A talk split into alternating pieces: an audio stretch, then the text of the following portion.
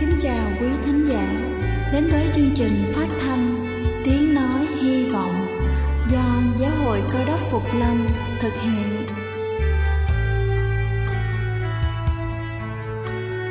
Kính thưa quý vị, Đức Chúa Giêsu trước khi Ngài về trời đã ban cho các môn đệ của Ngài một điều răn mới, đó là họ phải yêu thương nhau như chính tình yêu mà Ngài đã dành cho họ. Quả thật vậy thưa quý vị, tình yêu thương là một món quà vô giá mà Chúa đã ban cho nhân loại, và đó cũng là thông điệp mà chúng tôi muốn gửi đến toàn thể quý vị. Nếu quý vị muốn tìm hiểu thêm về chương trình, về niềm tin hoặc muốn nghiên cứu về lời Chúa, xin quý vị gửi thư về chương trình phát thanh Tiếng Nói Hy Vọng, địa chỉ hai trăm hai mươi bốn Văn Đăng Lưu, phường ba, quận Phú Nhuận, thành phố Hồ Chí Minh, hoặc gửi email cho chúng tôi theo địa chỉ tiếng nói hy vọng a còng gmail chấm com. Ngoài ra, quý vị cũng có thể liên lạc với bất kỳ hội thánh Cơ đốc Phục Lâm tại địa phương gần nhất. Xin chân thành cảm ơn và kính mời quý vị lắng nghe chương trình hôm nay.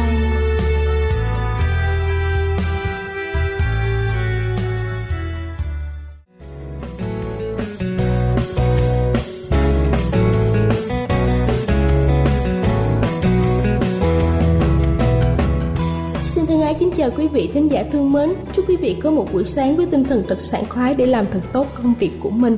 Kính thưa quý vị, không ai có thể phủ nhận những lợi ích của việc ăn chay cho sức khỏe.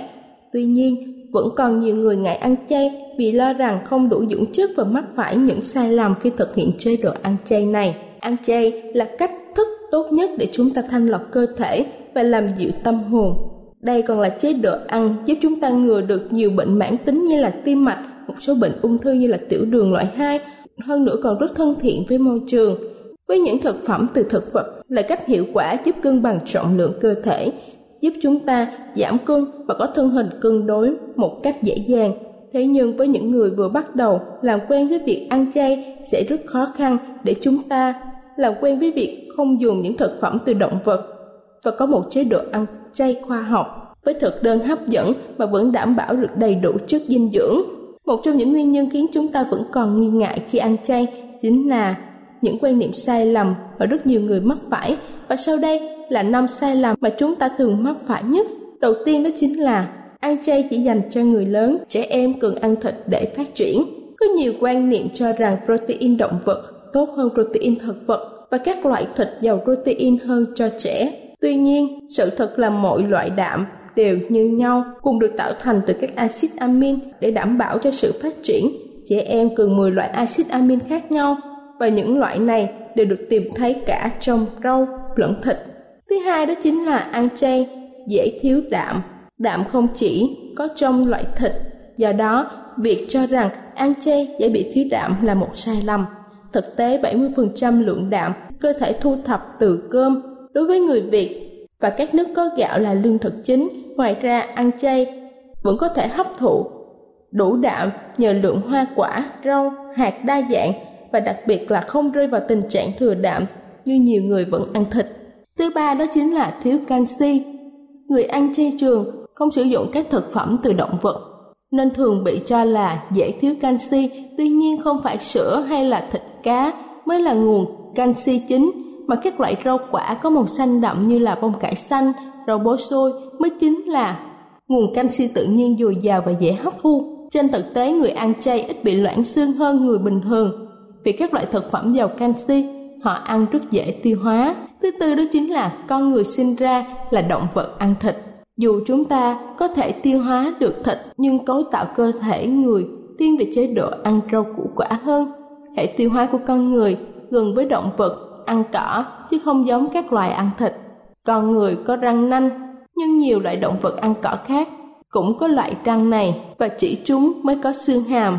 Và thực tế đã chứng minh con người dù chỉ ăn rau củ và các loại thực phẩm từ thực vật vẫn rất khỏe mạnh. Và cuối cùng đó chính là ăn chay là chế độ ăn không cân bằng và có thể gây hại cho sức khỏe. Thật ra Trong chế độ ăn chay, tỷ lệ bốn chất dinh dưỡng nền tảng là tinh bột, protein, chất béo và rau quả đều cân bằng nếu chúng ta biết cách kết hợp các loại thực phẩm và cân đối khẩu phần ăn. Hơn nữa, rau củ quả tốt cho sức khỏe hơn là các loại ăn thịt. Nếu so sánh, người không ăn chay dễ mất cân bằng dinh dưỡng hơn do ăn quá nhiều thịt và ít rau. Kính thưa quý vị, sự thật ăn chay không như chúng ta tưởng.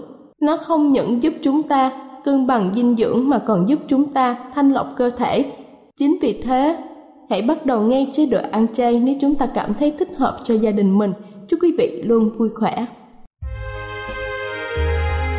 Đây là chương trình phát thanh Tiếng Nói Hy Vọng do Giáo hội Cơ đốc Phục Lâm thực hiện. Nếu quý vị muốn tìm hiểu về chương trình hay muốn nghiên cứu thêm về lời Chúa, xin quý vị gửi thư về chương trình phát thanh Tiếng Nói Hy Vọng, địa chỉ hai trăm hai mươi bốn Phan Đăng Lưu, phường ba, quận Phú Nhuận, thành phố Hồ Chí Minh, hoặc gửi email cho chúng tôi theo địa chỉ tiếng nói hy vọng a m o s at gmail dot com. Ngoài ra, quý vị cũng có thể liên lạc với bất kỳ hội thánh Cơ đốc Phục Lâm tại địa phương gần nhất. Xin chân thành cảm ơn và kính mời quý vị tiếp tục lắng nghe chương trình hôm nay.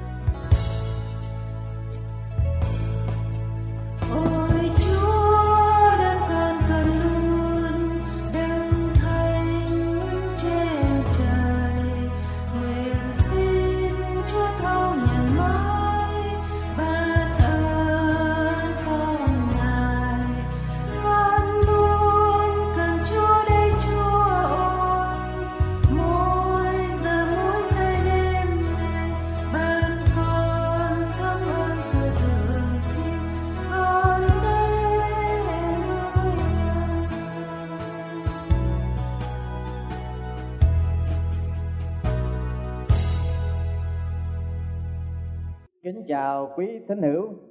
Trong tinh thần kỷ niệm sự phục sinh của Cứu Chúa Giêsu Christ, chúng ta sẽ thảo luận về Cơ đốc giáo và sự phục sinh của Chúa Giêsu. Trong kịch bản của John Massefield về vụ án của Đức Chúa Giêsu, có một đoạn đối thoại giữa vị sĩ quan chỉ huy La Mã và vợ của tổng đốc Phi Lát như sau. Khi vị sĩ quan chỉ huy trưởng đạt trách thi hành án lệnh của Chúa Giêsu từ pháp trường đồi Gôgôtha về phúc trình cho quan tổng đốc Phi-lát về công việc trong ngày. Sau khi trình báo cáo cho Phi-lát, vị sĩ quan được bà vợ của Phi-lát ra dấu và bảo vị sĩ quan này rằng tử tội đã chết như thế nào. Thình lình bà hỏi: anh có nghĩ rằng người ấy đã chết chưa? Vị sĩ quan nghiêm chỉnh thưa rằng: thưa bà, không, tôi không nghĩ như vậy.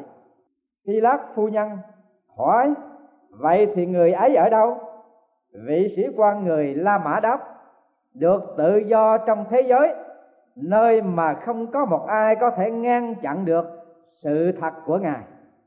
Vâng, thưa quý vị, điều đó quả thật đã được chứng minh một cách mạnh mẽ. Vì vừa khi Chúa Giêsu từ kẻ chết sống lại và thăng thiên về trời, Ngài đã ban quyền phép của Ngài trên các thánh đồ để công bố sứ mạng phục sinh của Chúa Giêsu khắp các miền xung quanh và các nơi trên thế giới. Tin lành về sự phục sinh của Chúa Giêsu là một sự thật không có thể chối cãi được, là một đức tin không thể thiếu được và là một sức mạnh không có thể nào ngăn trở được, vì đó là cao điểm của Cơ Đốc giáo. Có lẽ không có một nhân vật nào nhận được ơn khải thị đầy đủ để làm sáng tỏ điều này bằng thánh đồ Phaolô, cho nên ông đã ghi lại sự kiện thiết yếu đó trong Thánh Kinh Tân Ước, sách Corinto thứ nhất đoạn thứ mười lăm. Đối với thánh đồ Phaolô, sự kiện phục sinh của Chúa Giêsu là một sự thật không thể chối cãi được. Và trước hết tôi đã dạy dỗ anh em điều tôi đã nhận lãnh, ấy là Đấng Christ chịu chết vì tội chúng ta theo lời Kinh Thánh. Ngài đã bị chôn, đến ngày thứ ba Ngài sống lại theo lời Kinh Thánh. Với trí thức của một thần học gia và sự lỗi lạc của một triết gia, Phaolô đã tuyên xưng rằng sự sống lại của Đức Chúa Giêsu từ trong kẻ chết, Ngài là cứu Chúa của chúng ta, trước hết và trên hết là một sự thật của lời tiên tri.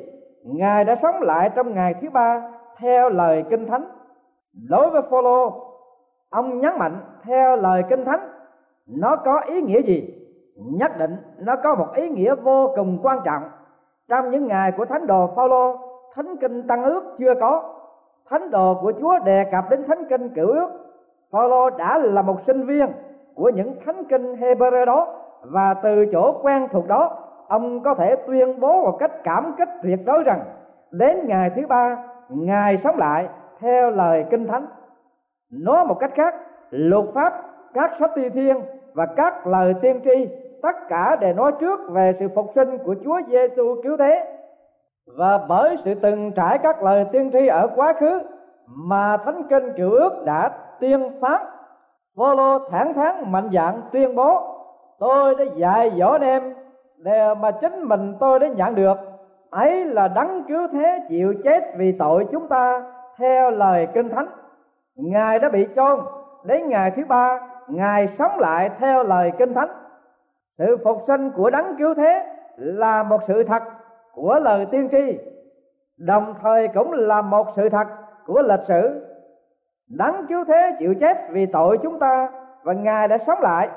Đối với tiến sĩ ép ép Bruce, đó là những lời mà sứ đồ Phaolô cấu tạo một văn kiện chứng minh sớm nhất về sự phục sinh của cứu Chúa chúng ta. Sự thật về văn kiện này đã xuất hiện gần hai mươi lăm năm sau sự kiện phục sinh xảy ra. Lúc bấy giờ đã có khoảng trên mười nghìn người đã được sứ mệnh phục sinh biến đổi. Sứ đồ Phaolô đã nêu lên ba nhân chứng trong đoạn này là Phêrô, Giacô và chính mình sứ đồ Phaolô. Sứ đồ của Chúa ghi nhận Ngài đã hiện ra cho Sê-pha, tức là Phêrô, sau là hiện ra cho mười hai môn đồ, rồi đó cùng một lần Ngài hiện ra cho hơn năm trăm anh em xem thấy. Đoạn Ngài hiện ra cho Gia-cơ, rồi cho các sứ đồ. Rốt lại sau những người ấy, Ngài cũng hiện ra cho tôi xem. Sir Edward Clarke, một luật gia và là một chính trị gia, sống vào thời một nghìn tám trăm bốn mươi mốt đến một nghìn chín trăm ba mươi mốt. Ông đã công nhận rằng là một luật gia, tôi đã thực hiện một cuộc nghiên cứu trường kỳ về bằng chứng của sự kiện phục sinh đã xảy ra. Đối với tôi, sự thật được kết thúc, và trên hết tại tòa thượng thẩm, tôi đã đạt được sự phán quyết đúng sự thật, không một mãi may cưỡng bách. Sự kiện phục sinh của Chúa cứu thế Giêsu là một đức tin không thiếu được. Sứ đồ Phaolô công bố rằng nếu Đấng Christ không sống lại từ trong người chết, thì sự giảng dạy của chúng tôi ra luống công và đức tin anh em cũng vô ích. Và nếu Đấng Christ đã chẳng sống lại thì đức tin anh em cũng vô ích, anh em còn ở trong tội lỗi mình. Nếu chúng ta chỉ có sự trông cậy trong Đấng Christ về đời này mà thôi, thì trong cả mọi người chúng ta là kẻ khốn nạn hơn hết.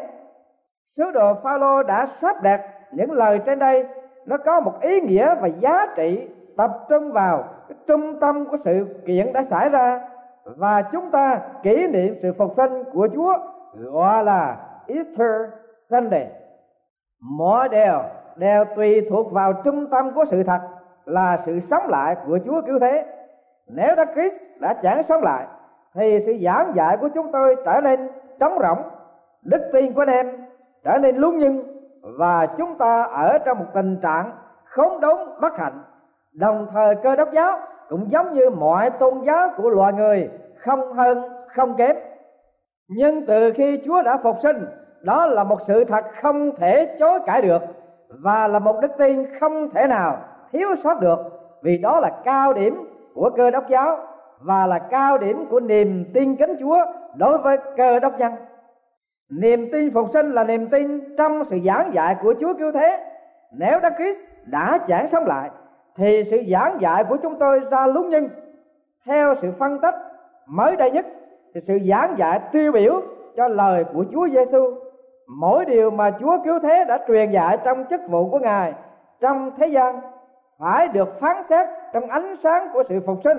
Vì nếu Ngài đã chẳng sống lại từ trong kẻ chết thì làm sao chúng ta có thể tin cậy vào những lời phán dạy của Ngài? Làm sao chúng ta có thể tin tưởng những điều Ngài đã hứa? Và làm sao chúng ta có thể mong ước được đứng vững trên đường lối của Ngài? Nói một cách khác, nếu Đấng Christ đã chẳng sống lại thì sự giảng dạy và đức tin của chúng ta cả hai đều vô ích.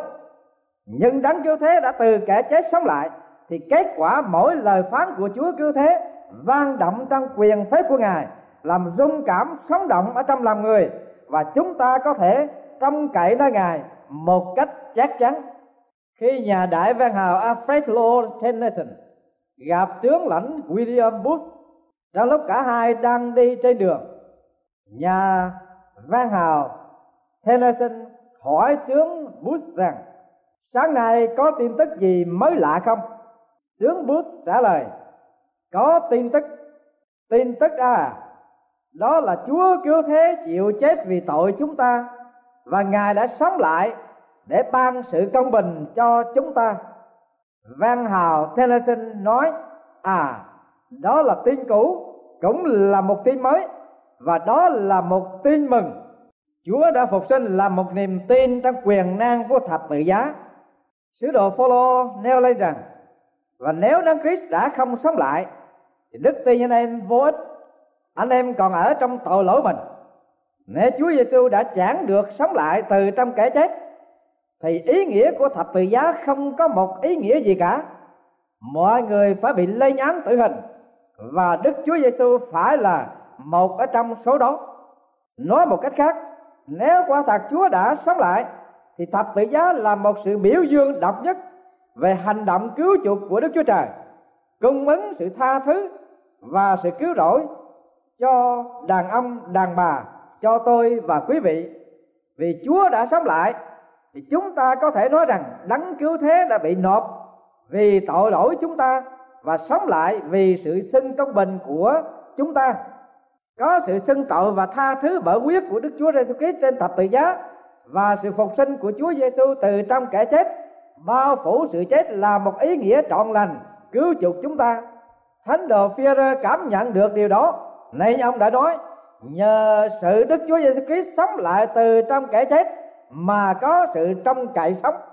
Henry Louis Mencken sống vào thời một nghìn tám trăm tám mươi đến một nghìn chín trăm năm mươi sáu. Ông là một nhà sáng tác và cũng là một bình luận gia của Mỹ Quốc. Ông vừa khiếm nhã vừa phóng đảng khi ông bình luận như sau: "Một là Chúa Giêsu sống lại từ trong kẻ chết, hai là Ngài không sống lại. Nếu Ngài đã sống lại thì Cơ Đốc giáo trở thành có lý là đúng sự thật, Nếu Ngài đã không sống lại thì Cơ Đốc giáo đích thực là vô nghĩa. Không, không chỉ là đích thực vô nghĩa, nhưng là không đúng và không có quyền phép. Không đúng là bởi vì Chúa Giêsu đã bảo rằng Ngài sẽ sống lại. Nếu Ngài không sống lại thì Ngài và các môn đồ của Ngài là những người bịa đặt, không có quyền phép, bởi vì Ngài không sống để làm trọn lời hứa của Ngài. Nếu Chúa cứu thế đã chẳng sống lại, chúng ta là những Cơ Đốc nhân sống trong tội lỗi. Nhưng cảm tạ Đức Chúa Trời, nó không phải là như vậy, vì Chúa cứu thế đã sống lại và Ngài vẫn sống đời đời.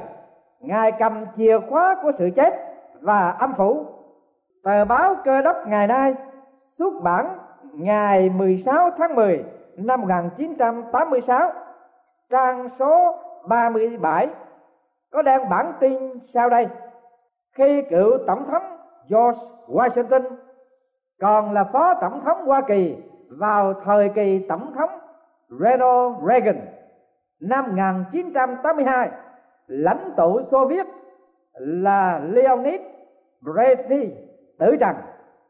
George Bush, đại diện Hoa Kỳ đến Xô Viết tham dự tang lễ, ông kể lại rằng mặc dầu lúc đó ông đang đứng gần quan tài, nhưng ông cảm thấy một không khí khô khan, lạnh lẽo và trống rỗng đang bao trùm cả buổi lễ.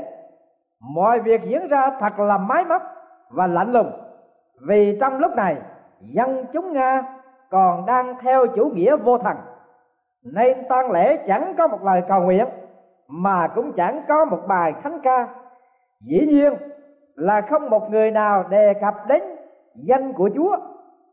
Rồi đến lúc bà Brezhnev, quá phụ của người vừa quá đời, tiến đến chỗ quan tài để nhìn thân xác chồng bà lần cuối cùng, trước đôi mắt kinh ngạc của phó tổng thống Bush và mọi người, bà lấy tay làm dấu thánh giá trên ngực của chồng.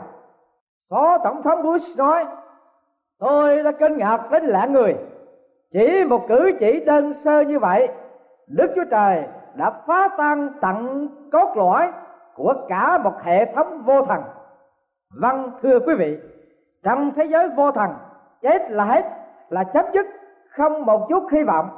Thập tự giá của Chúa Giêsu là quan trọng hơn hết và là nguồn hy vọng duy nhất cho bà và chồng bà, bởi vì thập tự giá của Chúa Giêsu có quyền phép tha thứ tội lỗi, phục hồi địa vị của con người và ban cho con người một niềm hy vọng vững chắc về cõi đời sau. Chính Chúa Giêsu đã phán: "Vì ta sống thì các ngươi cũng sẽ sống." Bởi vậy cho nên Phaolô thẳng thắn xác chứng rằng nếu Đấng Christ đã chẳng sống lại thì anh em vẫn còn ở trong tội lỗi mình. Những kẻ chết trong Đấng Christ cũng phải hư mất đời đời, và nếu chúng ta chỉ có sự trông cậy trong Đấng Christ về đời này mà thôi, thì trong cả mọi người chúng ta là kẻ khốn nạn hơn hết.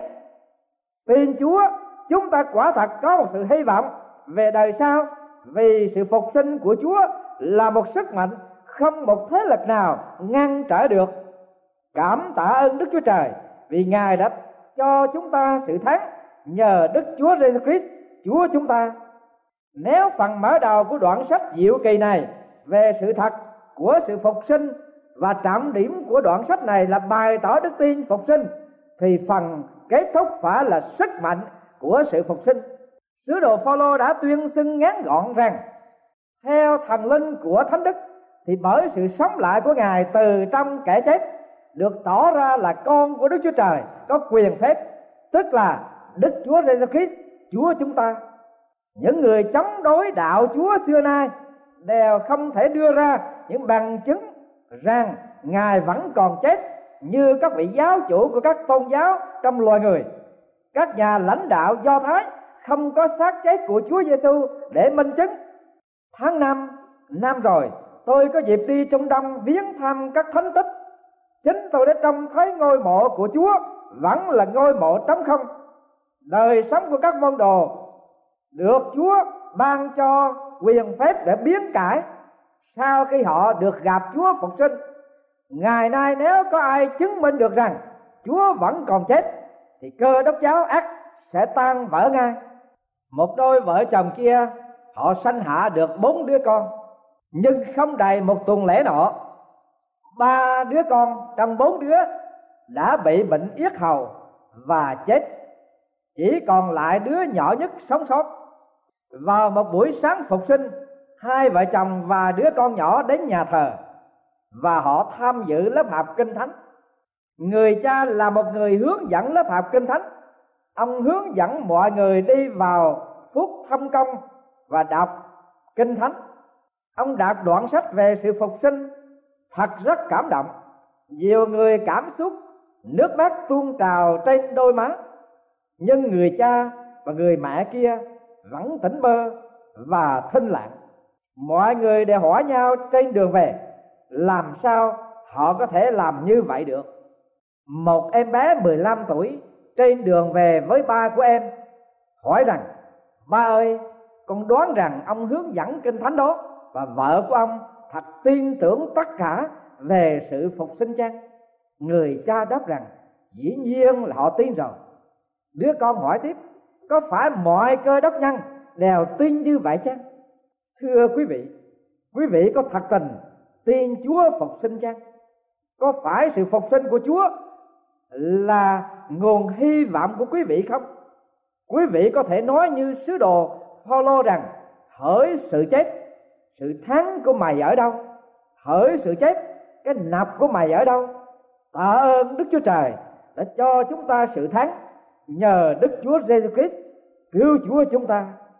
Thưa quý thánh hữu thân mến, quý vị đang đối diện với tin mừng phục sinh là một sự thật hiển nhiên, một đức tin vững chắc cho hy vọng và một sức mạnh trong Chúa cứu thế.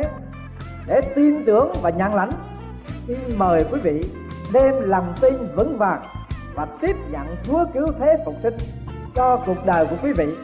Chắc chắn quý vị sống trong nguồn hy vọng của đời này và nguồn hy vọng vững chắc cho cả đời sau của quý vị. Nguyện tin tinh thần phục sinh năm nay có một ý nghĩa trọng đại trong cuộc đời của quý vị.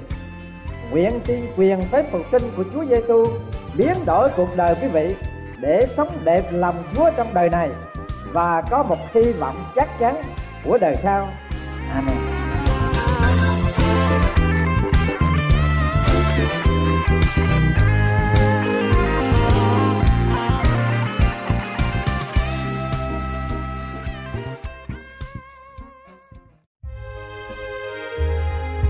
Đây là chương trình phát thanh Tiếng Nói Hy Vọng do Giáo hội Cơ Đốc Phục Lâm thực hiện.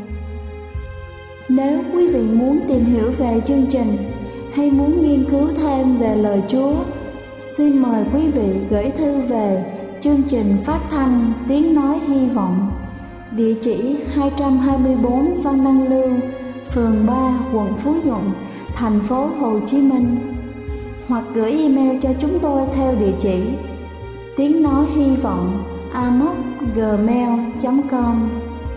Ngoài ra, quý vị cũng có thể liên lạc với bất kỳ hội thánh Cơ Đốc Phục Lâm tại địa phương gần nhất. Xin chân thành cảm ơn và hẹn gặp lại quý vị trong chương trình lần sau.